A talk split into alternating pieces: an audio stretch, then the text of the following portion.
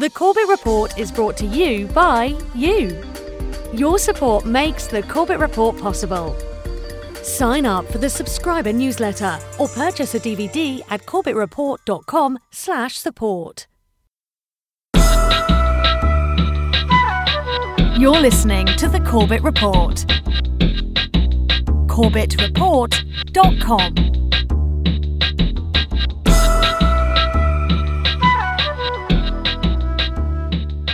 Welcome, ladies and gentlemen, welcome to another edition of the Corbett Report. I'm your host, James Corbett of CorbettReport.com, coming to you, as always, from the miserably rainy climes of Western Japan here on this 30th day of August 2013. Welcome to episode 279 of the Corbett Report podcast Who's Really Behind the War in Syria?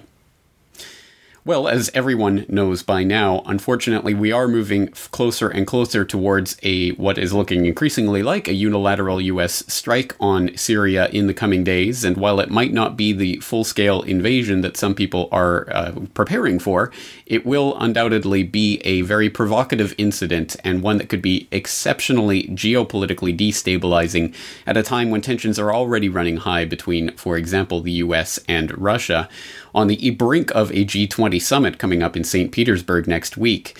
That again can be a very destabilizing event. So, we are on a knife edge in a number of different ways, and this is being recorded on the afternoon of August 30th, 2013, here in Japan. So, by the time it gets to you, perhaps the missiles will already be flying.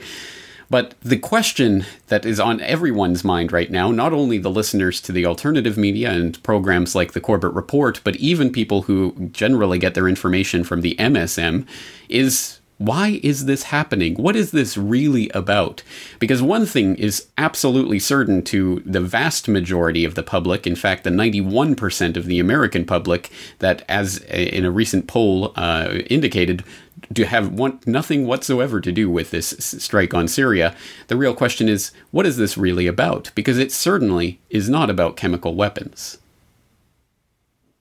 There is no doubt here that chemical weapons were used on a massive scale on August 21st outside of Damascus. There is also very little doubt, and should be no doubt, for anyone who approaches this logically that the Syrian regime is responsible for the use of chemical weapons on August 21st outside of Damascus. It appears Americans don't want an intervention. Here's what a latest poll has just revealed. Just 9% of the US citizens who were taking part in the survey want their president to act, while about 60% say that America should stay away from this civil war. When asked about Washington's support for the opposition, about one tenth said that Obama should do more for the rebels than just arming them, while almost 90% don't want America to help the opposition in any way. While many Western leaders call for a military strike in Syria, some of their citizens are opposed to a costly military intervention at a time of economic austerity at home. A group of demonstrators gathered outside the Prime Minister's office in London after Britain sought UN backing for action against the Syrian government. But they're gonna make it worse, they're gonna ruin it, and they're gonna make it like, like Iraq, and we don't want it to happen there. We don't want Syria to be same as Iraq. The indiscriminate slaughter of civilians, the killing of women and children and innocent bystanders by chemical weapons is a moral obscenity. By any standard, it is inexcusable, and despite the excuses and equivocations that some have manufactured, it is undeniable. U.S. brings behind is death and destruction. It's the United States, which is the most genocidal, murdering regime which has ever existed on the face of this planet. What's happened has been heartbreaking, but uh, when you start talking about chemical weapons uh, in a country that has the largest stockpile of chemical weapons in the world, uh, where over time their control over chemical weapons may erode, where they're allied to uh, known terrorist organizations that in the past have targeted the United States, uh, then there is a prospect, a possibility in which chemical weapons uh, that can have devastating effects uh, could be directed at us. Protesters rallied outside Downing Street on Wednesday against possible British military intervention in Syria, as Prime Minister David Cameron recalled Parliament to discuss the response to the alleged use of chemical weapons against civilians by the Syrian regime. So the weapons inspectors are in the midst of their work and will be reporting in the coming days. That is why today could not have been the day when the House was asked to decide on military action. For this House, it is surely a basic point. Evidence should precede decision, not decision precede evidence. It is clear to me that the British Parliament, reflecting the views of the British people, does not want to see British military action. I get that, and the government will act accordingly. Yeah when even members of the British Parliament are calling out your war propaganda for what it is, I think you have a PR problem on your hands. And that is exactly what the Western allies of the imperialist warhawk faction have on their hands right now, trying to sell this war to a public that is very weary and wary of interventions in Middle Eastern countries after the debacles of the past decade, and the complicity of the corporate mainstream dinosaur media in all of these adventures abroad. So I think the public is definitely waking up to this, and I don't know about people's personal experiences out there, but from what I've seen in basically every website that I've seen these t- types of stories being posted on, including the dinosaur mainstream media websites, comment after comment after comment is calling out this propaganda for what it is. And that is a hardening sign people really are waking up to the tricks, and I'm seeing more and more people, even in mainstream discourse, raising the possibility of maybe this was a false flag. And there's a lot of good reasons for for believing exactly that. And in fact, I'll throw a link in the show notes for today's episode to an oilprice.com website link um, that that talks specifically about the reasons that not only was this almost certainly a false flag chemical attack to be blamed on Assad, but actually perpetrated by the terrorists in Syria, but that the U.S probably knew about it in advance. And that's an interesting article coming from a, a relatively mainline site like oilprice.com. So I will throw that link in so you can take a look at that. But again, it raises the question of if this is not about the cartoon politics of the chemical weapon strike that uh, almost certainly did not come from Assad, then what is this really about? What is the entire conflict in Syria really about?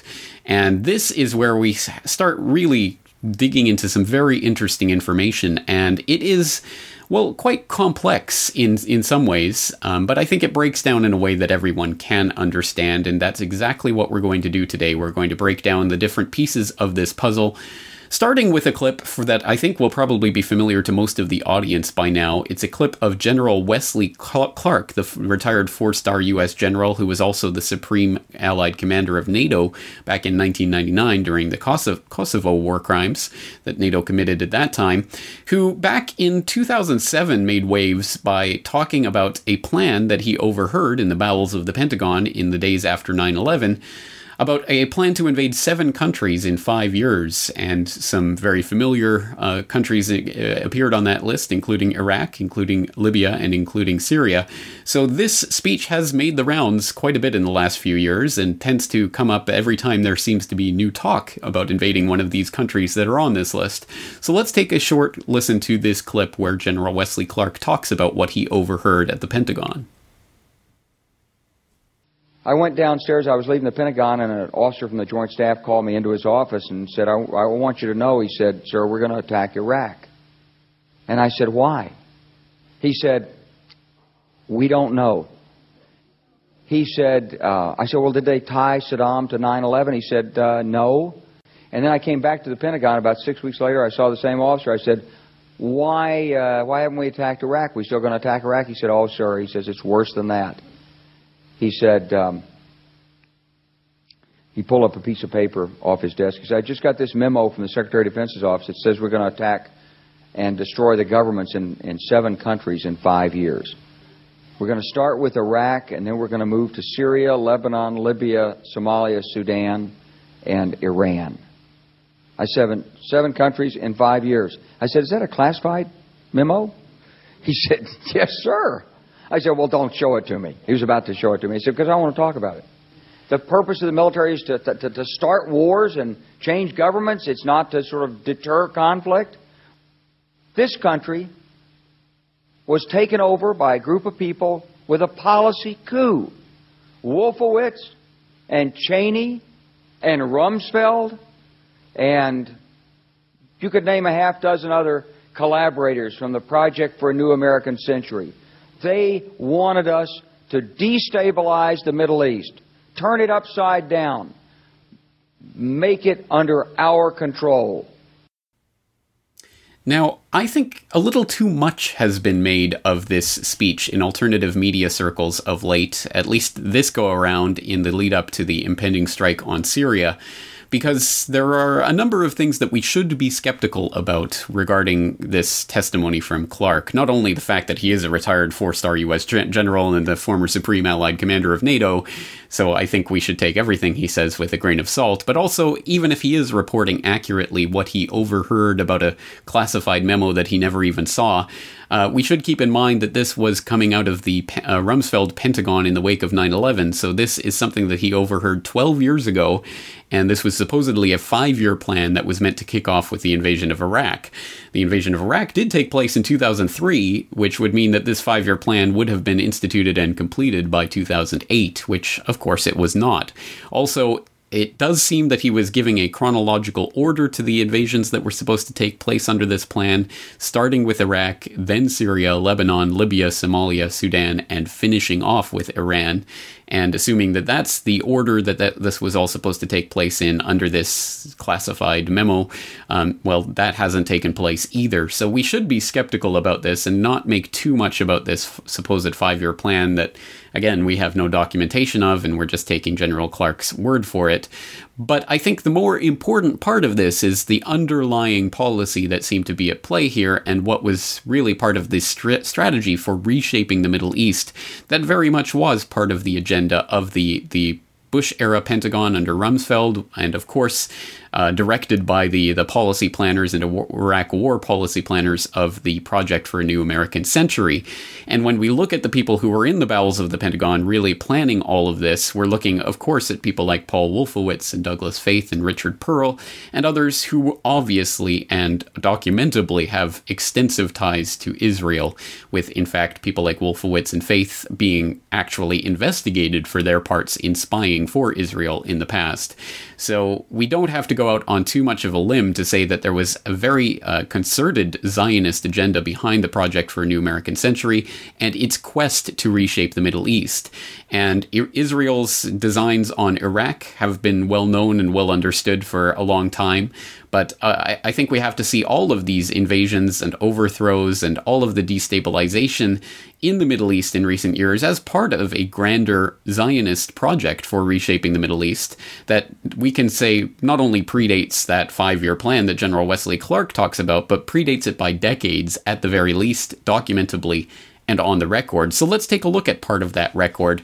And we're going to take a look at an important document that you can find out more about at an article that was posted on uh, globalresearch.ca in March of this year called Greater Israel the Zionist Plan for the Middle East. And this talks about the Oded Yinon Plan, which was something that was developed in a document that was published in 1982 in the journal called Directions, that's published by the Department of Information for the World Zionist Organization. And this document was translated into English by the Association of Arab American University Graduates. So I will put the English translation in the links for the show notes uh, for today's episode. So you can go and read this document for yourself directly. I think it's a very eye opening document going back, again, well, actually, three decades now um, to Israel's uh, bigger foreign policy and its its plans for basically breaking and carving up the Middle East in order to uh, institute this Greater Israel idea. And it lays this out in some detail, but let's just take a look at uh, just the operative part of this document talking about what uh, the, the Israeli plans for Syria was in this World Zionist Organization document. And it says, quote, the dissolution of Syria and Iraq later on into ethnically or religiously unique areas, such as in Lebanon, is Israel's primary target on the Eastern Front in the long run, while the dissolution of the military power of those states serves as the primary short term target. Syria will fall apart, in accordance with its ethnic and religious structure, into several states, such as in present day Lebanon, so that there will be a Shiite Alawi state along its coast, a Sunni state in the Aleppo area, another Sunni state in Damascus, hostile to its northern neighbor, and the Druzes, who will set up a state, maybe even in our Golan, and certainly in the Hauran and in northern Jordan. This state of affairs will be the guarantee for peace and security in the area in the long run, and that aim is already within our reach today. End quote. Yes, peace and security as defined by the Zionists of the Israel foreign policy planning community, i.e., peace and stability for Israel.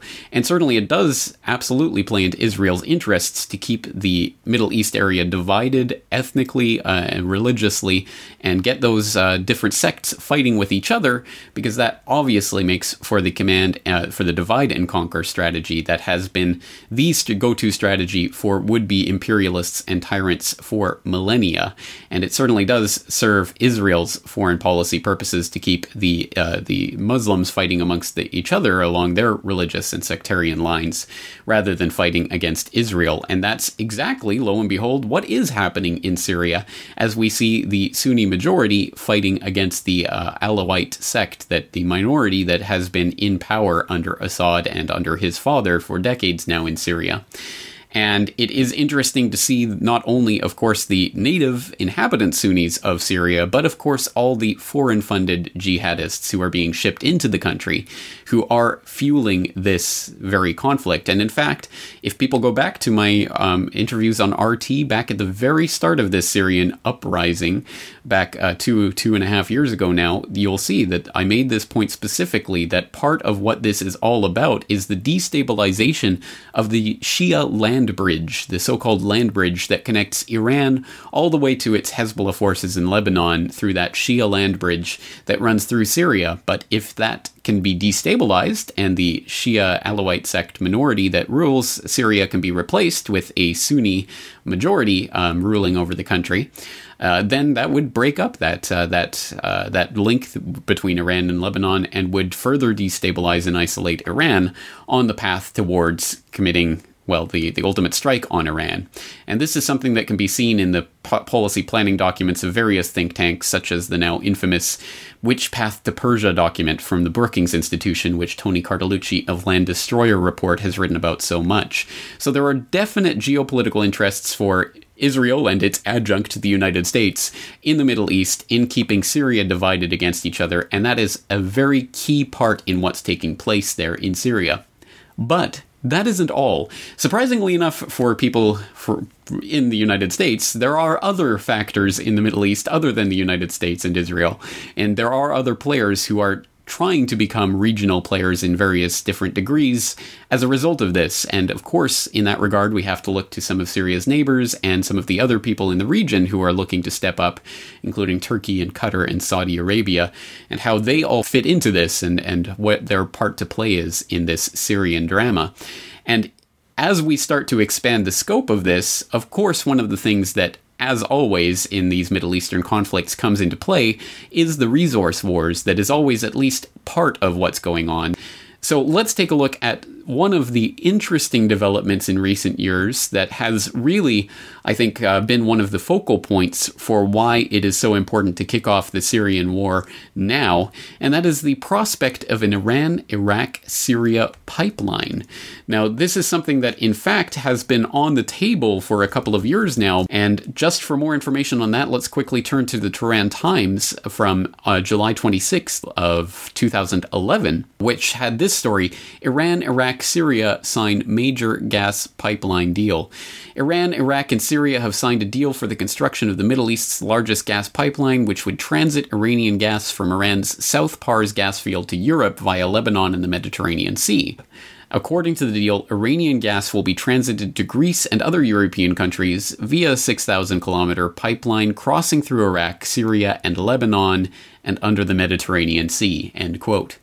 Now, this is an exceptionally important pipeline because, as you might might have noticed there, this gas is being transported from the Iranian South Pars field, the largest known uh, uh, gas field in the world, to uh, via Iraq, via Syria, through Lebanon, the Mediterranean, to Europe directly, which would mean Iranian gas going to Europe, which would be something that would be quite a boon for the increasingly isolated Iranian government, of course, and uh, and uh, one that would potentially upset the balance of power in the increasing moves towards isolating Iran, but also exceptionally significant because it bypasses, for example, Turkey, which has positioned itself as being the east-west energy crossroads, where uh, where all of these pipelines tend to transit through on their way to Europe. This would bypass Turkey altogether, so that would upset a uh, would-be regional power like Turkey as well. So this is an exceptionally important pipeline. Again, the memorandum of understanding on it has been and this has been moved just one step closer towards becoming a reality, which is another reason why this destabilization had to take place and why it is taking place. Now, this has been commented on by a number of uh, different analysts, so let's turn to one of my favorites, someone who has been a guest on this program before in the past and always has insightful analysis of these types of incidents. And I'm talking about F. William Engdahl, who, of course, is at engdahl.oilgeopolitics.net. I'll put the link in the show notes. Let's listen to a speech that he gave recently where he outlined exactly how this pipeline and the uh, the religious strife and sectarian strife in Syria play into the current destabilization of al-Assad's government. Well, the after the brutal military action in Libya to destroy that country, not just Gaddafi, but that country, the U.S. decided to move on to Syria. This is a long term plan. It's been on the Pentagon war map for at least a decade to change the political map of the Middle East. And they thought they could roll into Syria on the momentum of Libya and destroy the al Assad regime and bring in a Muslim Brotherhood opposition in Syria. Well, Syria is a country, if you look on the map uh, behind me, it's a country with many different religious minorities. Druze, Sunni is the majority, Alawite is a minority, Bashar al Assad is an Alawite. His wife is a Sunni. And you have the Kurds. For many, many years, Syrian friends of mine have assured me all different religious groups lived together side by side in a society that was basically uh, secular. There was no Alawite belief being forced on the Sunni majority by al Assad or his father. Uh, and suddenly Syria was under attack. Now, the, if you go to the next slide, the next overhead, you'll see the critical location of Syria geopolitically in the Middle East. Syria borders Turkey, it borders Israel, it borders Lebanon, it borders Iraq. And in 2011, Bashar al Assad's government signed a contract with the government of Iran and the government of Iraq to build a gas pipeline from the South Pars gas field, the largest gas field known in the world today, so that Iran could market its gas through Iraq, whose prime minister is a Shia Muslim, and through Syria, whose prime minister is an Alawite but on friendly terms with both Iraq and with Iran. Iranian natural gas potentially, ultimately, into the European market, either through port locations in Syria or through Lebanon. Now, begins at this point to get very geopolitically complicated, but basically, when that agreement was announced by the Syrian government, the US and NATO allies organized a massive, dramatic escalation of the destruction of the al Assad regime, accusing al Assad of terrorism, accusing him of civilian atrocities, everything, the usual playbook that uh, is used by the State Department to demonize anyone they don't like. But in reality, the factor of this new pipeline created a major geopolitical uh, challenge, not just to the United States, but interestingly enough, to Israel, which in 2010 had discovered a huge, for the first time in Israeli history since 1948, a huge offshore gas field called Leviathan in the eastern Mediterranean.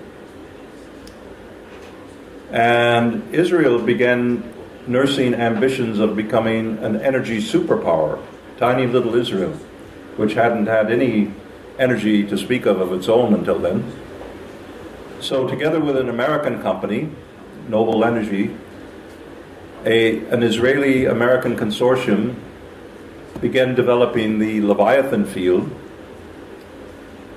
and another Middle East country called Qatar also began emerging as a major exporter of liquefied natural gas from another part of the field in the Persian Gulf that's adjoining to the Iranian field. Unfortunately, I don't have a map to show uh, show that. But the same gas field that was discovered in Iranian exclusive economic zone waters in the Persian Gulf uh, extends over to Qatar, and the Qataris, with the help of the British uh, energy companies, developed the liquefied natural gas technology to market this to Asia and ultimately to Western Europe.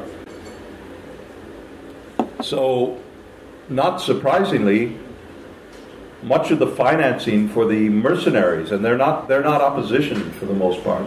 These are mercenaries. I, I was in Tehran in, in February of this year and interviewed a number of journalists who'd spent months all across Syria interviewing mercenaries, Al Qaeda, uh, and and others uh, fighting against the regime they are paid $100 a day, which is a king's fortune for many of these uh, poor, unemployed uh, people from the, well, they're coming from Chechnya, they're coming from Afghanistan, Pakistan, Libya, where they had excellent combat experience. Uh, and they're given Kalashnikovs and $100 a day and told to go in from the Turkish border into Iraq and create terror. And that through the chaos and terror, they're told we'll back you up and uh, create a regime change against this evil Bashar al Assad regime. So, the financing to the tune of some $5 billion for these mercenary terrorists came from the Emir of Qatar. So, this is starting to get complicated, but hopefully the bigger picture is starting to emerge in that we have now a number of different parties who are interested in making sure that this Iran Iraq Syria pipeline does not go through. Not only Turkey, as I discussed before, but also Israel, which now wants to position itself as an increasingly important energy exporter because of its Leviathan gas field, and uh, also Qatar, which is interested in destabilizing Syria. So Qatar has been one of the uh, one of the places that has been funding the, uh, the hiring of the jihadist mercenaries and shipping them into Syria to cause part of the destabilization that's going on there. So we're seeing a lot of different agendas overlapping in trying to make sure that this Iran-Iraq Syria pipeline doesn't take place in the way that uh, that has been planned, and also to make sure that the Assad government is not able to effectively govern Syria, that it basically gets split into these warring factions, exactly as what happened with Iraq. Again, going exactly along with that Zionist Greater Israel project and the plan of carving up the Middle East into warring factions that could pose no serious threat to the peace and stability of Israel.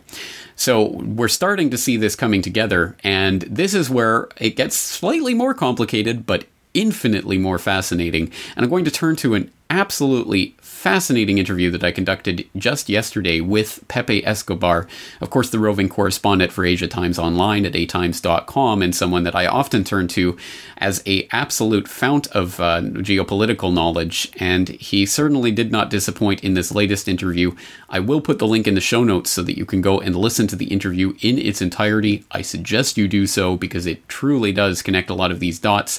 And the, as I say, the picture becomes more complicated, but much more fascinating as it turns out that, of course, Saudi Arabia also has its finger in the Syrian pie through the uh, the the figure in Saudi Arabian international politics who keeps cropping up again and again, even when we think he's dead, as recently was reported, even on the New World next week. And I'm talking about Prince Bandar, Bandar Bush, as he's probably more well known to the listeners out there.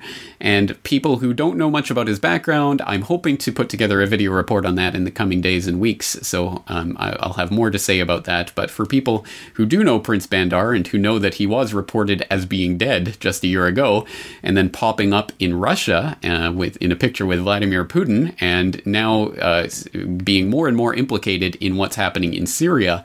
This is just an absolutely incredible piece of information. So let's turn to that interview with Pepe Escobar, where he lays this out in relation to all of the other geopolitics and geostrategic interests that are coalescing in Syria. And I want to draw people's attention specifically to an article that was on Asia Times last month that I think was pretty prescient in that it uh, predicted that the uh, the status quo would have to be changed pretty soon, and that was a uh, an article called "War Against Iran, Iraq, and Syria." And this concentrates on something that I think is a much more reasonable idea for what this is really about, other than a chemical weapons attack and that is the pipelines. As we've talked about on this program before, a lot of this comes down to the pipeline politics that is increasingly hardwiring geopolitical relations onto the grand chessboard, and this is no exception with uh, a memorandum of understanding having recently been signed between Iran, Iraq, and Syria for a new gas pipeline that really could potentially change the game if it was allowed to proceed. Let's tell people about this pipeline and uh, this memorandum of understanding that was just signed. Okay, this is absolutely essential. It's the Iran Iraq Syria pipeline, which uh, even some parts of the Middle East uh, they call it, uh, with a little bit of sense of humor, in fact, the Islamic pipeline. Not exactly, right? But this is absolutely essential for two reasons. One, it bypasses two of the nations who are absolutely keen on regime change in Syria Turkey and Qatar. The whole thing with Qatar, as we all know, changed completely for the past few weeks, in fact, for the past two months. Don't forget that until two months ago, Qatar was being hailed all over, not only in the Middle East, but even some parts of Europe and in DC, as the next mini superpower. They were everywhere. Their foreign policy was everywhere. Their cash was everywhere. They were buying everything uh, legally, like a real estate in London and Paris, and illegally, like mercenaries all over the Middle East to fight in Syria. But then the emir is gone. He deposes himself, which is a story that is absolutely impossible to confirm with any official sources in Doha. But we can get around it. We can talk to people in Iraq. We can talk to people in uh, in the Emirates. Uh, uh, you know, traveling Saudis, you name it. And the picture is that essentially he was invited to depose himself because of Saudi pressure.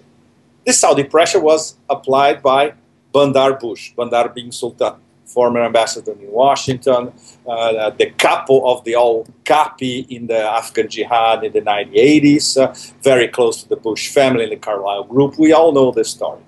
So Bandar Bush was not dead. We saw that he had been dead for a year. We all remember that, since that attempt against him in July 2012. He resurfaced one year later, and his first photo, one year later, is shaking the hands of Vladimir Putin in Moscow. This is a story that I think a, a lot of people are already familiar with. Uh, the famous four hour and something meeting between Bandar and Putin, where essentially Bandar was trying to sell to Putin the idea that if, he, if you start opposing uh, a UN resolution, uh, a UN Security Council resolution, and he backed off in terms of supporting Assad, well, uh, the Saudis would start buying, uh, for starters, $15 billion in Russian weapons, with more contracts following. They would not interfere with, very important, pipelines, with uh, Russian pipelines going to Europe, which means basically the North Stream and the South Stream. So, uh, which is ridiculous. And Putin already said that to Bandar straight away. Look, we don't have a problem with that unless you sabotage our pipelines, right? And Obviously, after four and a half hours, when uh, he was not getting what he wanted, which was uh, Putin's okay, Assad is toast, he said, and uh, this is quoted verbatim from the leak. The leak was from a Russian diplomat. You went to, very funny, you went to an Arabic newspaper first, Al Safir in Lebanon. Then it was translated into English, and then it was circulating all over. It's a completely crazy story. But uh, uh, it makes uh, uh, portions of the dialogue make sense completely, considering the way Bandar articulates himself and Putin's responses as well. Bandar, in the end, to sum it all up, he said, "Look, there's going to be a problem for you with the Sochi Olympics. I'm going to release the jihadists that we control." He said blatantly, "We control all these Chechens, and not only the Chechens who are in Syria or." Trafficking between Iraq and Syria, but the Chechens in the Caucasus itself. And Bandar says explicitly, we run all these people, just like he ran 98% of the Mujahideen in the 80s in Afghanistan. So, uh, on the other hand, they had an agreement on Egypt because Putin uh, is uh, very much afraid of the Muslim Brotherhood, all of, supported by Qatar, obviously. So, getting rid of uh, the Muslim Brotherhood in Egypt, in Egypt was okay for Russia. But this Assad, Assad business, forget it.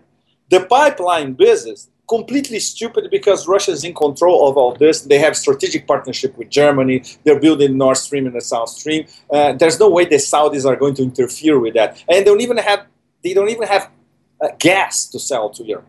Qatar has gas to sell to Europe. And that's that's the introduction for us to start talking about Iran, Iraq, Syria pipeline. So in the end, Bandar uh, threatened Putin, saying literally, there's only a military solution for Syria left. This is what we are watching now. So, this is the Saudi part of the BBB uh, axis, let's put it this way Bandar, Bibi, and Barry Obama. It's the 3B axis, in fact. And uh, th- this joke is, by the way, circulating all over the Middle East already, you know. So, uh, where, so what happened with Qatar? So, with Bandar pushing, pressing, especially the Obama administration, telling, look, Qatar, it's ridiculous. In a phone call, he actually said, Qatar is 300 people the TV station, which is not very far from the truth. You know, I go to Qatar every year, and that's it. And the people that I talk to, that I get information from, are Egyptian documentary filmmakers, Somali guards. Never anybody from the government is going to ask me my questions. Never. Oh, answer my question. Never. So anyway, uh, Bandar impressed to the Bush, uh, to the Obama administration. Look, I am in charge now. Uh, King Abdullah told me that I have free hand in Syria. I'm the director of Saudi intelligence. I'm going to run this whole show, and I don't want these upstarts from Qatar. They have to be out. This explains why the you know the Syrian National Council or Council from above, all the name that they have this week, with the guy that is in charge this week before he resigns. We don't even know who these people are anymore. These are out of the picture. So now it's Bandar running the show. This explains a lot of what's going on now, including the possibility of a false flag. So Bandar Bush arrives on the scene and is coordinating much of the terrorism that is taking place in Syria, and this is another exceptionally important piece of this puzzle. And it is very interesting to see the political bedfellows that are being made in terms of the people who are all interested in seeing the destabilization that's happening in Syria right now. US, Israel, Qatar, Turkey, Saudi Arabia, all of them with their fingers in this pie. So it is a, a confusing and complex geopolitical situation, but at the end of the day, it's not difficult to see all of these players' interests in making sure that Syria is destabilized, in making sure that Assad and his government does not ultimately last, and that uh, Syria does not necessarily become a Sunni uh, Sunni majority tyranny, but that it, at the very least it, it gets divided and and moved into this ongoing sectarian struggle, regardless of who's nominally in government there. So, uh, very, very interesting to see all of this coalescing. And I would leave things there, but I think there's, of course, one more important piece of this puzzle that probably shouldn't need to be spelled out, but from time to time, it's just so obvious to a lot of us that it, it tends to go over our heads that there are people out there who still don't understand the importance of this particular aspect of it. When we talk about these types of conflicts and what's behind them, we cannot fail to talk about the military industrial complex, which really does thrive and and make its living on the blood of the innocents and really does involve these hundreds and hundreds and hundreds and hundreds of billions of dollars a year are being pumped into the militaries of various countries and including the largest military on the planet by far of course the US Imperial Army uh, is being pumped into the military industrial complex every single year, and it always needs fresh blood in order to grease the skids of its uh, industrial uh, finance and also, of course, to justify its very existence. And on that note, people might be able to cast their minds back a few months uh, to my one of my recent conversations with Sibel Edmonds on this very topic and how the military industrial comple- complex is very much behind much of these uh, st- much of the strife and destabilization because of course, there are people with an actual uh, verifiable, documentable financial interest in these wars and bloodshed taking place. So let's just listen to a short extract from that conversation with Sibel Edmonds. Now, if we take the military industrial complex and now look at that in relation to the Cold War, the end of the Cold War, the period before 9 11, between the end of the Cold War and 9 11, and and then the period post 9/11 we have we get to see a lot of facts that are out there open before us that we don't need any whistleblowers for. We don't need any experts from harvard or yale you know the ones that come on npr and they talk with their gobbledygooks. It's, it's pretty simple. You look at the graph and when I say graph, look at the financial power or the financial value, the, the dollar value, network of these companies and how much business they did. Okay. Uh, if you look at that graph, which you will be showing when you publish this post, I mean, that graph is very revealing. I mean, we had this several decades that with we had this wonderful excuse, the reason created perpetual war as in Cold War, that we said we need to build our defense because there is this gigantic, humongous power out there that wants to be a superpower and make, you know, turn the entire world communist. They want to come and invade us here. They want to come and invade our neighbors. So we need to pile up. We need to spend all our money and build all these nuclear weapons and the chemical weapons and the military bases and and we spend trillions of dollars well, our government doesn't produce, didn't produce any of these chemical weapons or the planes or the bombs or the or the programs or any of these things that the expenditure goes towards it's, it's going into they they paid who? They paid these entities the large ones. Let's take the top 10 companies in the United States. Let's talk about Lockheed Martin, General Dynamics, you know, Northrop Grumman, and Boeing. And they said, okay, here are the money, and we get these. Okay, so the survival of these companies, and if you look at the net worth, the value of these companies, and they have tens of thousands of workers, employees, okay, these are gigantic companies. You're looking at worth close to $100 billion each. I mean, you're looking at a massive, massive industry. And their survival, their existence depended only on one thing fear factor and the fear of wars. Okay, so it's the war industry that is driven by the fear factor. And the fear factor was communism.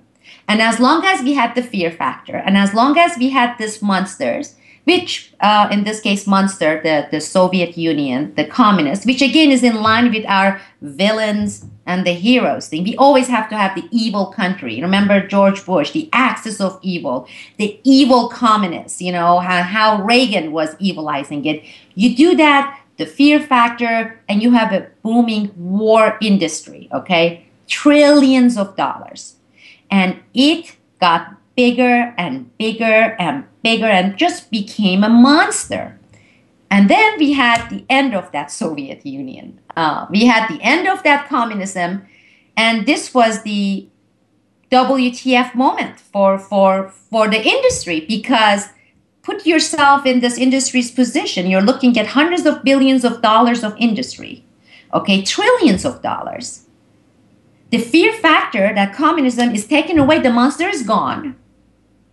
And, and we are looking at shrinking uh, war industry, meaning what's going to happen to tens of thousands of workers, billions of dollars of profits, okay? I mean, wouldn't you get nervous? I mean, this is our existence depended on this monster we, we, we, created and, and our mainstream media of course on the forefront pounding it making it a really big scary monster gone so you look at the graph and then you look at the expenditure. You know the built up during uh, reagan era, going up and up. We're going to outspend them man. We're going to bankrupt them. We're going to spend spend spend. Well yeah we, we outspent them all right? And they're gone. Then look what's happening to the war industry. Look at those companies between 1991, 1992 till about 2001. The expenditure is going down. You're looking at some really, really, really nervous people. They're sitting and saying, This was a great monster that we created. This was a good monster to pump up and, and, and ha- create the fear factor around it.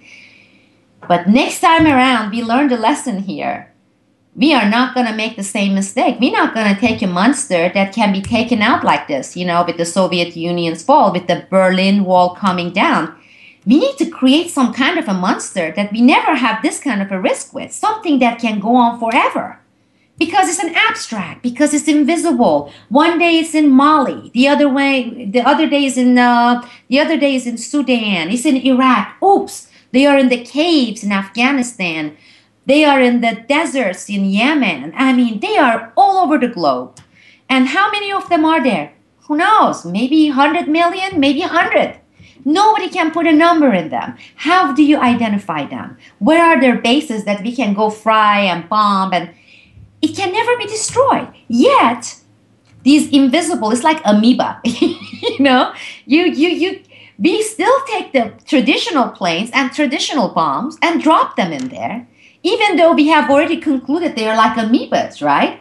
Well, that's for the military industrial complex. And if you go back now and look at that graph and see what has been happening to that industry since that day, 9 11.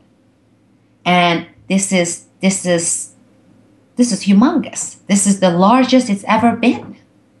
And if you look at the graph, look how steep it is.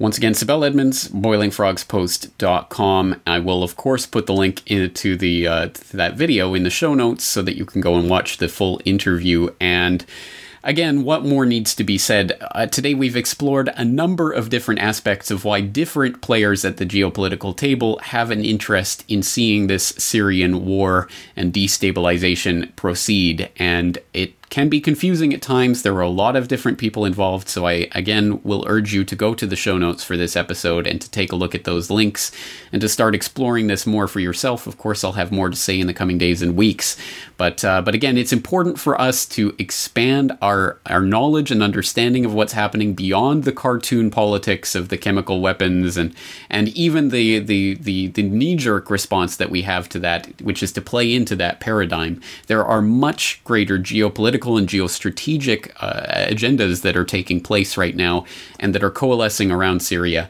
And unless we understand the bigger regional game of dominance that's being played on this geopolitical chessboard, we won't understand what's really happening, what's really behind this agenda, or how to really put an end to it. So, on that note, I'm going to leave things there and leave you, as always, to begin the real exploration for yourself. Once again, please use these uh, links in the show notes as a starting point for your investigation. And as always, I'm interested in hearing about the different pieces of this puzzle that you out there individually are able to uncover. In the meantime, I am James Corbett of CorbettReport.com, and if you find this information useful, number one, please help spread it to others, and number two, I do rely on your support to keep this information coming. So, of course, your subscriptions are appreciated, and in return for subscribing to the Corbett Report for as little as 100 Japanese yen a month, that's about $1 a month, you get a, a subscriber newsletter every week that includes my international forecaster editorial, recommended reading and viewing, discounts on my DVDs, and once a month a subscriber only video. So it's value for value here at the Corbett Report, and I do appreciate your support. On that note, let's leave things there for this week. I'm looking forward to talking to you again next week.